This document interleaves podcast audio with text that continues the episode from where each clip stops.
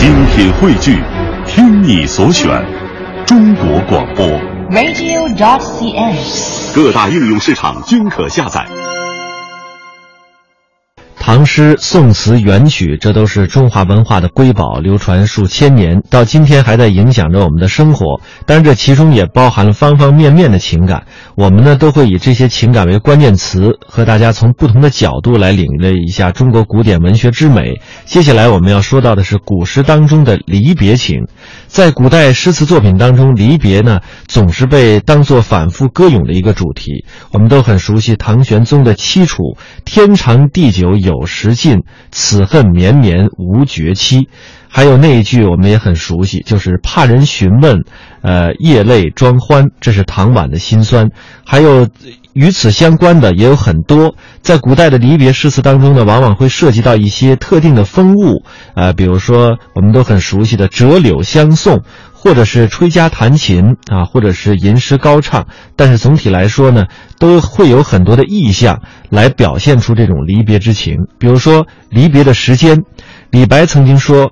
故人西辞黄鹤楼，烟花三月下扬州。这是那首非常著名的送孟浩然之广陵，还有王维的“渭城朝雨浥轻尘，客舍青青柳色新”，这是宋元二使安西。那么这其中都有一个呃共同的特点，就是特殊的季节，尤其是春天的时候，万物复苏。本来呢应该是一个充满生机的季节，但是呢，这个离人呢却要远去了。于是这一远去呢，就会带走一年的希望。所以啊，作为离别的双方，都会倍加的伤感。当然，这离别诗当中更多的一些场景的描摹呢，是在秋天当中，比如说孟郊的《古怨别》，飒飒秋风生。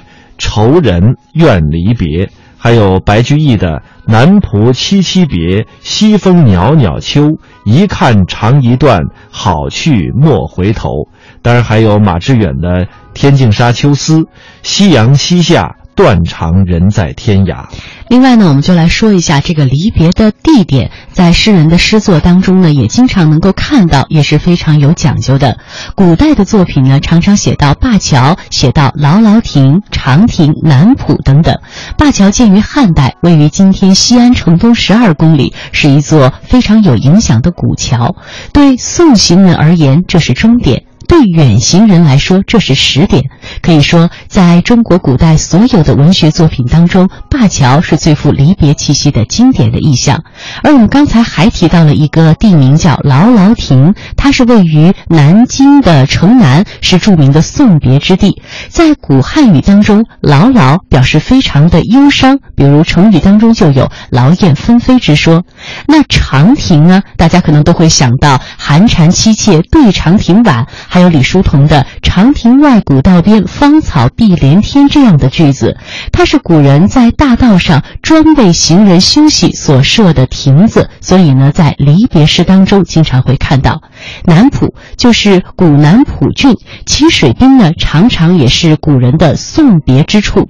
古人常在南浦送别亲友，比如在屈原的《九歌河伯》当中说到了“送美人兮南浦”，还有江淹的别诗。当中也说到了“送君南浦，伤如之何”等等。嗯，同时呢，在离别的一些景物上啊，古人常常会说一些这个柳枝、春草、月亮。由于长期大量的使用呢，这些诗歌的意象，如今也变成了离别的代称。比如说这个柳枝的柳，它谐音留下来的留。那折柳相赠，表示留念挽留之意，意为不忍分别。第二层意思呢，就是永不忘怀。再者，这柳树和其他的树木相比呢，特点就是呃随地可活，这正也可以拿来祝愿啊远别的人，说你到了异地之后呢，随遇而安啊，一切顺遂，这样的一个美好的祝福。同时，刘禹锡也说过这样一句诗：说城外春风吹酒旗，行人挥绝呃日西时。长安陌上无穷树，唯有垂杨管别离。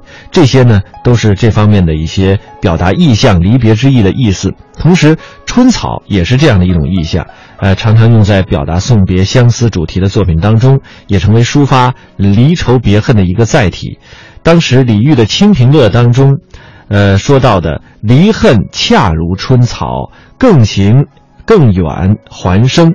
在王维的《山中送别》当中也说到“春草明年绿，王孙归不归”，这些诗句当中都有对春草这一意象的设计。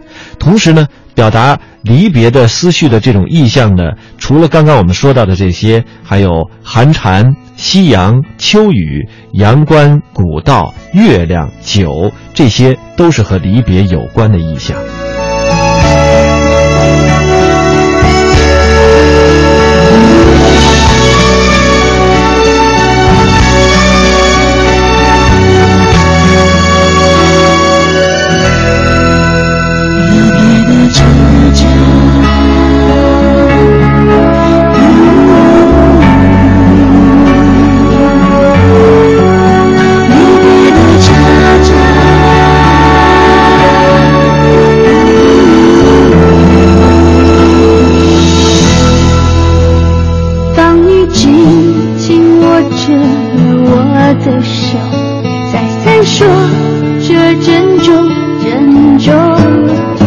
现在所听到的是一首现代的歌曲《离别的车站》，所以有人说，在今天我们为什么还要去读距离我们千年之久的唐诗宋词，学习那些很古典的东西？那是因为在今天我们所有的情感，在古诗当中，我们都能够找到共鸣。